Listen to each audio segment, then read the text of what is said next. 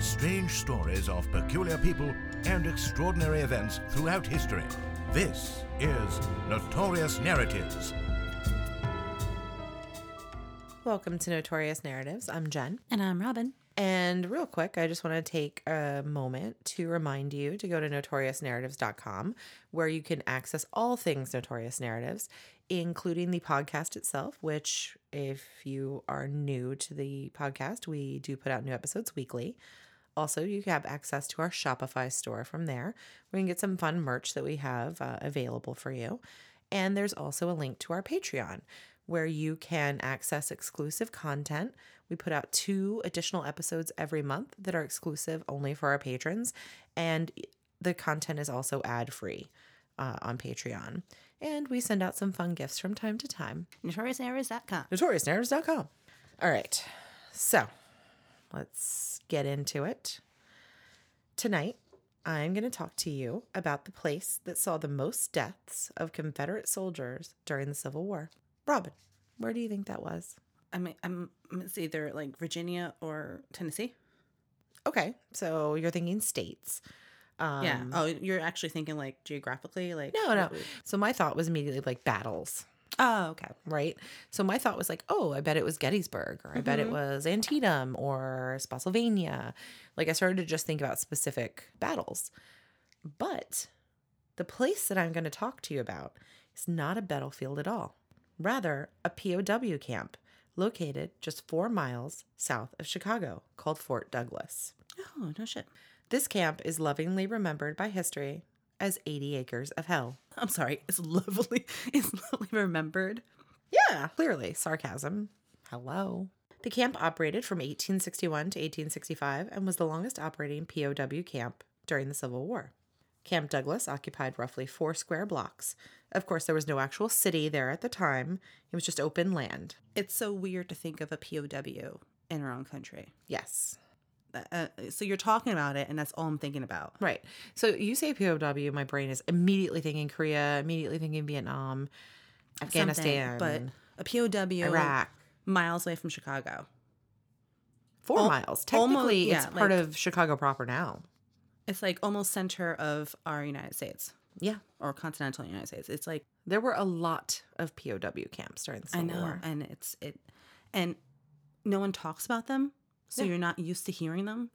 So you saying to me right now there was a POW camp 4 miles outside of Chicago. Well, so, I guess I'll go ahead and say this. This is a part 1 of 2. I'm going to talk about the Union's worst POW camp. And in the second part, I'm going to talk about the Confederacy's worst POW camp, because I feel like you can't talk about one without talking about the other. It's just, it's not fair really to history. So the second part will be, so this is part 1, part 2. Mm-hmm. This is part 1. Camp Douglas occupied 4 square blocks. They were not blocks at the time because there was no city in that area. It was just open land, very wet, very marshy land. Today, it makes up the neighborhood known as Bronzeville. The location may seem odd to you if you think about it. It seems a little removed from what you might think of as the major conflicts of the Civil War, because you feel like those took place in places like Virginia and Tennessee and Pennsylvania. Like they just didn't seem to take place much in the Midwest. So for me, thinking of a POW camp in Chicago was like, why? Why there? It seems removed. But the reason is actually that Chicago was the major transportation hub at the time, and it was an ideal location mostly for what the camp was actually designed for, which was to be a training camp. And then later, it became a prison. The area has 8 railroads that crisscross the region. Get the fuck out of here. Yeah, with men and goods that could move about freely. Young men could travel from various parts of the state to enlist, be trained there at Camp Douglas, and then sent directly by rail to the front lines. The camp was in close proximity to the Illinois Central Railroad, which was at the time the longest railroad in the world, and it ran from Cairo, Illinois, to Chicago along the Ohio River. Cairo was actually also an important staging point for General Grant at the beginning of the war, for which he launched attacks on the Confederacy from that area. The camp opened in 1861, like I said, as a training and enlistment center for Union soldiers.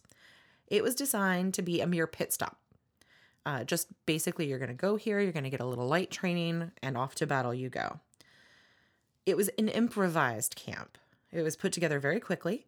Its design was not well thought out and was never designed to hold prisoners or meet the basic needs of thousands of those prisoners. Another concept that might be important to mention is that no one really thought the Civil War was going to last as long as it did. Yeah, I know that. Yeah. And I feel like that is throughout discussing the prisoner of war camps, throughout discussing anything, I think, with the Civil War. I think that comes into a major play because they just never thought. They thought any day now it will be over. So a lot of the decisions that were made kind of from that mental framework. That's sort of like, you know, why bother building it better? Why bother putting more money into it? It's going to end soon. It's just going to end soon. Yeah. It's a waste of time. It's a waste of money. It's a waste of energy. The longer you go, you are dealing with different types of Mother Nature, the seasons, more people. Like, ugh. Yeah. I mean, and they dealt with things that they had never even thought about having to deal with. So the war didn't end. And so what do you do? Both of the armies of the North and the South, there was a major problem that suddenly arose. And they were not prepared for this. And that was what to do with the captured men. No one planned for it. There were no rules. There were no regulations about how to care for these people. It would actually be the actions that took place in these major prison camps during the Civil War that would bring rise to the regulations of how people are treated to just meet basic human needs and allow some level of human rights. So here's where the trouble starts. In February of 1862, Ulysses S. Grant captured roughly 5,000 Confederate soldiers in a victory at the Battle of Fort Donelson at the Tennessee-Kentucky border. Robin, you might find that funny if you think about it. That is a fucking town. And what town was it there on the Tennessee-Kentucky border, Robin? Fort Donelson is right by where I'm from. Oh, Clarksville, Tennessee. Clarksville, Tennessee. So growing up. Oh, by Fort Campbell. Campbell. Mm-hmm. So Fort Donelson was very close to my house. I went there a lot when I was a kid. I scoured the grounds. Does it look like someplace that can handle 5,000 people? Fort Donelson was the place where the battle took place. Oh, Jesus Christ. So, but what we were taught in Tennessee history in the third grade was that the Battle of Fort Donelson was not really so much a battle because Tennessee was a little bit of a swing state. Like, they didn't really know what to do with themselves. They're kind of like, well, come on, go here, come on, go there. Yeah, and they're still like that now. It's a little like, I'm on the east side, I'm on the west side. Yeah, like they're... It's a little light Midwest feeling, especially in that part of Tennessee, because you're very close to Ohio, Illinois. Yeah. It's just kind of a different vibe. And so the thing that we were sort of taught and what it definitely seems like here is didn't seem like a lot of people died at this battle because it was sort of a, hey, we're going to come down the river, and Fort Donelson kind of just gave up. So they basically took a town. They took a fort. They took the fucking thing. Fort Donelson is an army fort. If you go now, like it is done. I mean, It is a Civil War fort. It is not an army fort in any way, like in 21st century. Yeah, I got it. But if you go there, you can see places where guns were. You can see cannons. You can see. Over there. No, I didn't get the chance to take you. But if we ever go back, I'll definitely take you. It was one of my favorite places to go as a kid. Just like on the weekends, like. My mom would be like, well, what do you want to do? And I'd be like, oh, let's go to Fort Donelson, because I have been this level of nerd for a very long time. It was just fun because it was mine when I was a kid. And so I'd always like dig dirt and like look for like little treasures in the ground. Anyway, so the idea that Fort Donelson was sort of a drive-by win that came along with 5,000 prisoners of war. But this was one of the Union's first major victories. But it created this huge, huge problem. I'm sorry. Is it really considered a victory when everyone's just like, all right, let's just go? Yeah. I mean, the Union Army took Fort Donelson. Fort Donelson was right on the Tennessee-Kentucky border. So they are coming down from Kentucky and cross the Tennessee border. And they're essentially taking the fort and breaking into the state of Tennessee. So it's a huge victory. Of course, they ended up with a solid 5,000 captured soldiers and had no idea what to do with them, where to go with them. So Mr. Ulysses S. Grant went ahead and put them on a flotilla of rickety transport steamers, and he gave them 2 days' worth of rations and sent them up the Mississippi River to Cairo, Illinois, where they would be someone else's problem. That man who inherited that problem was named Major General Henry W. Halleck, and he commanded the Department of Missouri, and he was tasked with finding a solution. Halleck quickly began searching for a prison site that would fit all the basic criteria. It had to be far enough away from the battle lines that the Confederates wouldn't attempt to raid it and free their prisoners. Yeah. But it also had to be close enough to a city that had railroad connections so that large numbers of captives would be able to be efficiently transported in and out. Do you think that they just kept them on that boat in the river until they found a spot? So you think that like 5,000... Also, on one boat? How many fucking boats? There were two. I said two. Two boats? Two, well, transport steamers. Wow. I feel like that's decent size. Yeah, that's a cruise ship. Yeah, okay. A river cruise ship. A river cruise ship. So do you think they just had him stay on that for a while until they found out, like, wow, what am I going to do with all these people? I think that the answer came pretty quickly when he started thinking about it, because I don't think there were too many options when you start to think about it. While Camp Douglas did meet those criteria, it also had flimsy barracks and crude sewers that weren't designed to handle large numbers of occupants for extended periods of time. Like I said, truly no one thought this was going to be a problem. It was unforeseen and completely unplanned for. Do you think that maybe they would have just been better off staying on those boats? No. 5,000 people on two boats, no matter how big the boat is. It's not enough space. What kind of quarters did you get anyway? I mean, I think it was a little better than the boat. I hope so. I mean, not a lot, as I'm about to tell you. But if it's worse, I would have just stayed on the boat. So the prisoners were brought on the transports up the river to Cairo, Illinois, where they were sent up by rail to Chicago.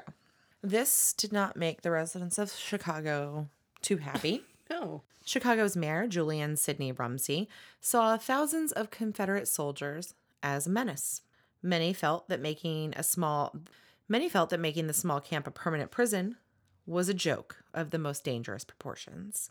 The mayor and the citizens of Chicago worried that the 469 men and 40 officers would not be able to contain the thousands of anticipated prisoners. He warned General Halleck, "Our best citizens are in great alarm for the fear that the prisoners will break through and burn the city to the ground." But when Halleck said that the Union didn't have any more troops to spare as prison guards, Rumsey temporarily assigned Chicago police officers and volunteer constables to help keep watch over the enemy.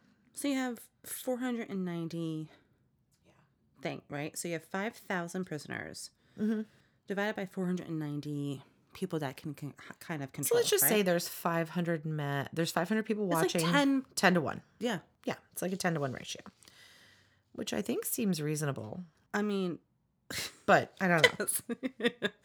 As the first wave of prisoners arrived, about 5,000, it became clear that this camp was not set up to be a prison.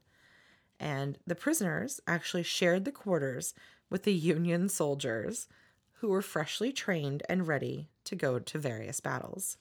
They also sent 6 soldiers to the camp, but the camp lacked any medical facilities. On February 20th, 1862, a small crowd gathered on the southwest side of Chicago. They were there to watch the prisoners arrive. Under the guard of Union soldiers, augmented by the local police officers and volunteer constables, the captives, known as traitors, marched some 400 yards to the gates of Camp Douglas. The arrival of the Confederate POWs, who vastly outnumbered their guards, had been a source of worry for many of the people of Chicago, like I said before. Remember, this is a camp. It's not a prison. There are no cells, no bars, no locks. No, because they're sharing their quarters with... And while the citizens were terrified that these prisoners were going to break out and overtake the town, their fears were soon alleviated when they laid eyes upon the mass of defeated soldiers that came off of the trains. The prisoners, coming from a warmer area, had no winter coats, no blankets, and had endured several days of travel on unheated boats up the Mississippi River. Oh, shit. I forgot about the climate. And then more exposure to frigid temperatures during the 300-mile train trip to Chicago. A more motley-looking crowd was never seen in Chicago, said a Union Army nurse named Mary Livermore. They were mostly ununiformed and shivering with cold, wrapped in tattered bedquilts, pieces of old carpets, hearth rugs, horse blankets, and ragged shawls.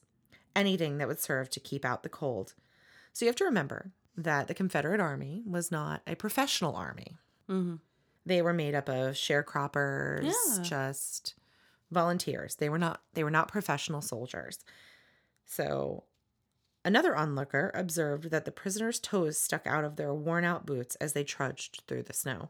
They were weak from diarrhea and bronchitis, and many of the captives' faces showed evidence of measles and mumps. But somehow the Confederate POWs struggled on just a few more hundred yards until they were safely inside the walls of Camp Douglas. I mean, after all of that, I would be happy to be. Yeah, I'm sure they were like, at least there's a roof. It's warm. Yeah. I'll have some type of bed. Yeah. Somewhere to sleep. I'm going to have some type of food. Yeah. Maybe a warm sock. Maybe. Probably not. Meanwhile, the thousands of prisoners streaming into Camp Douglas by the trainload adjusted to life inside the makeshift prison that was surrounded by a 12-foot-high stockade fence with guard stations every 50 feet.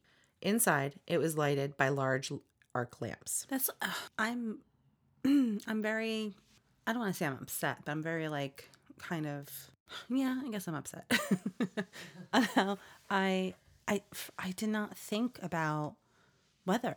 Yeah. I did not think about the Southerns. Chicago's cold. That, yeah. And went very windy. And I wasn't thinking about how people from Louisiana or, you know, wherever they're from, going from such a hot and very... And I mean, not just that. It's not just that, like, they wouldn't have had the appropriate clothing. And then, but they would have also probably like... lost it. Yeah, and during then that travel, you know, and then the travel up the Mississippi, and just the fact that the Mississippi runs so fucking long that every single state is just a different type of temperature and just getting colder and colder and colder and colder. And they're like, oh shit, like we've never been this far. So like I said, when they get there, they see this makeshift prison. It has a high fence around it. There's guard stations. 10 feet inside the fence was a small wooden barrier, and that was called the deadline. Prisoners would be shot if they crossed it. That's that. That's that? If you crossed the wooden fence, you would be shot. Inside, prisoners lived in long, narrow wooden barracks, each with a kitchen in the back that also functioned as a mess hall. At first, there were two infirmaries, one for Union soldiers and the other for Confederates. A third was later added to isolate smallpox patients.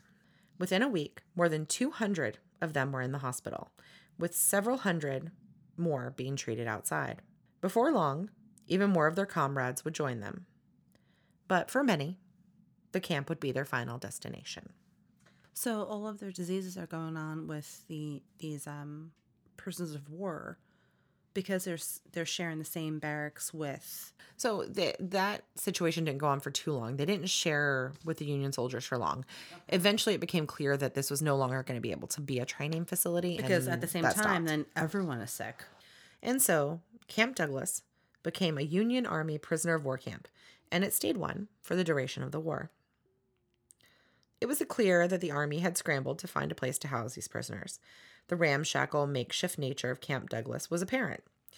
It was full of falling down wooden structures that were rickety, drafty, and crudely built. And if the buildings were bad, the sewer system was even worse. Oh my God. Holy shit. Literally. The camp was flooded with prisoners, and more came, but none left. So they just stayed longer and longer, and the numbers grew out of control. The Union Army was ill-prepared for this problem, as I said, and the camp that was built for 6,000 soldiers was now housing more than 12,000. At the horror's true peak, Camp Douglas was more dangerous than any battlefield. So I think that most of you have listened to our episodes, so you know that you know, you've definitely studied history, and so you can probably already see two factors at play here that are going to be the real problem. And the two major factors that made this camp so deadly were overcrowding and poor sanitation.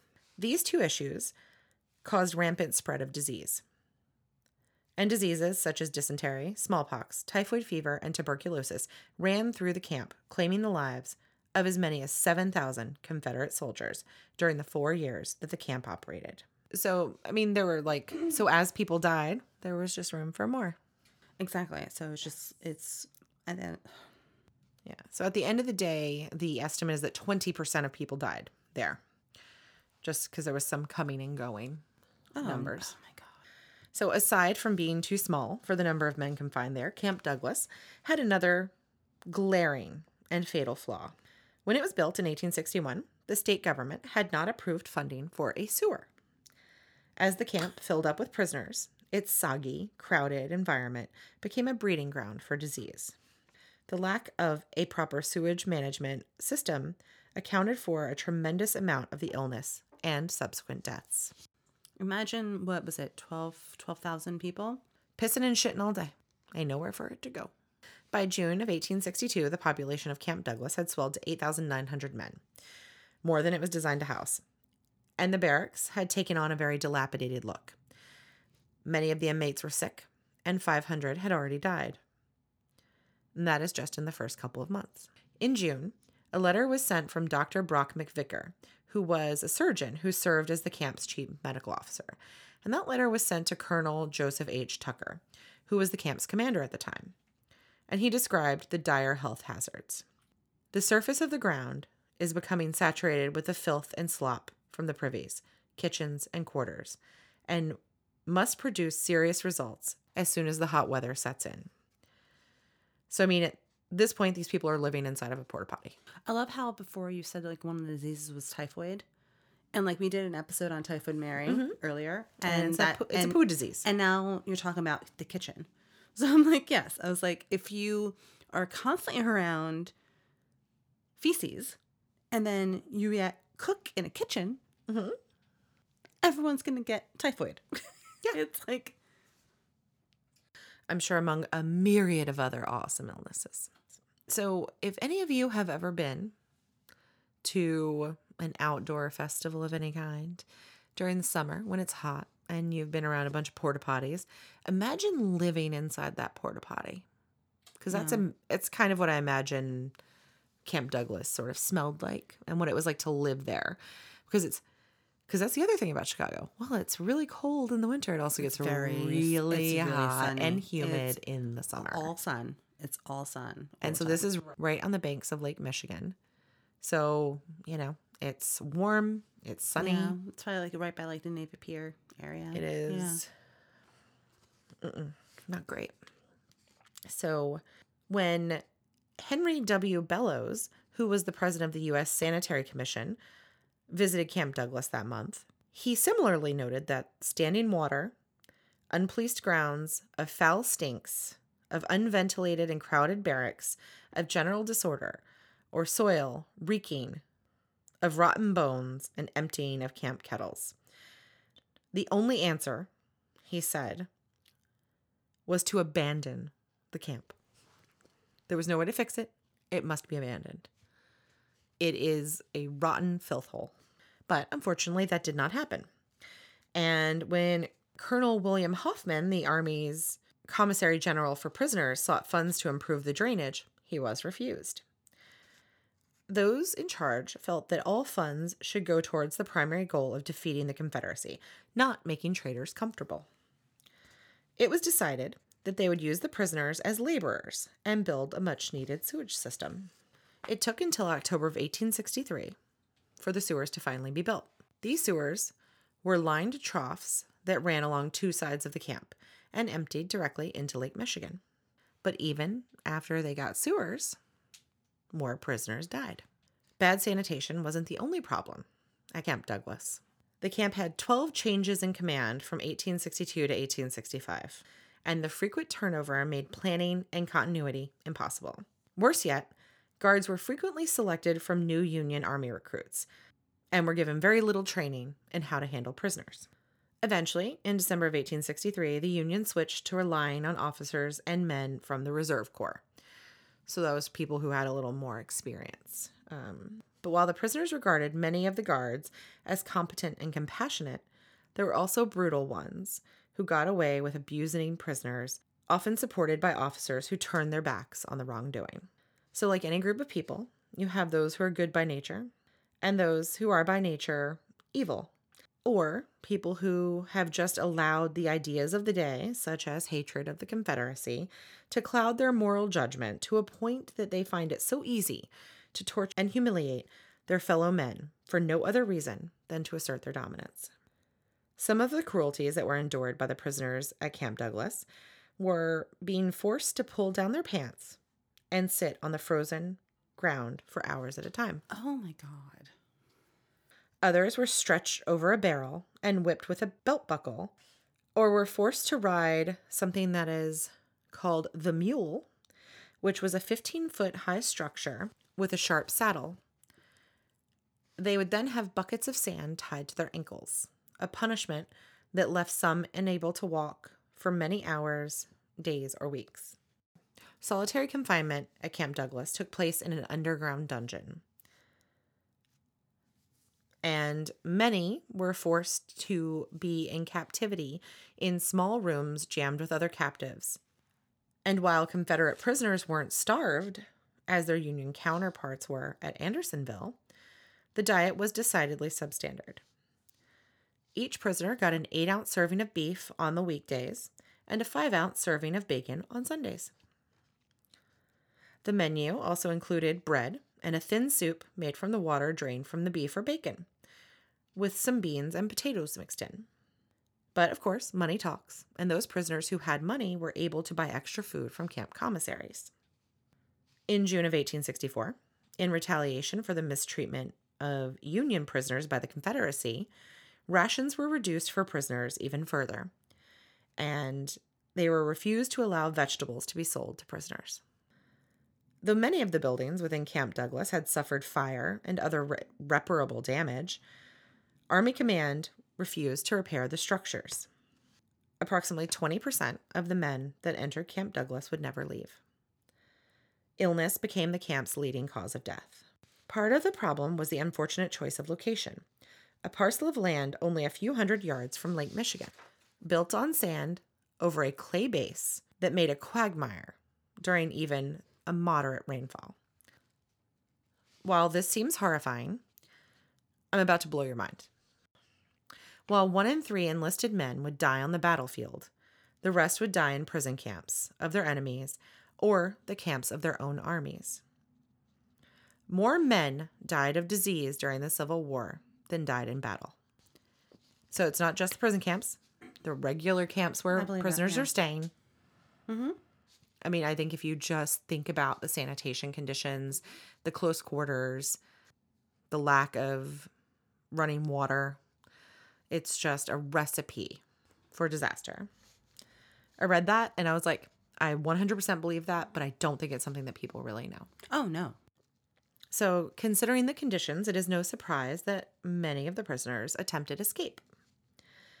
About 500 men were said to have escaped from Camp Douglas, some by digging tunnels in the soft ground, and some bribed guards, and others merely walked away. But while this camp is one that many people may not know well, it was definitely well known in its day and considered quite the spectacle. Honestly, I think that if those that just walked away, if someone saw, be like, all right, oh, that's 2 less we have to feed. That's fine. Let them go. It said, it we're very far away. What are they going to have to? They have nothing out there. It went into detail, a little more detail about how some befriended guards and were like, hey, let's go out and get a drink. And they would just go with them, walk on out with the guard. But like I said, these are not real prison guards.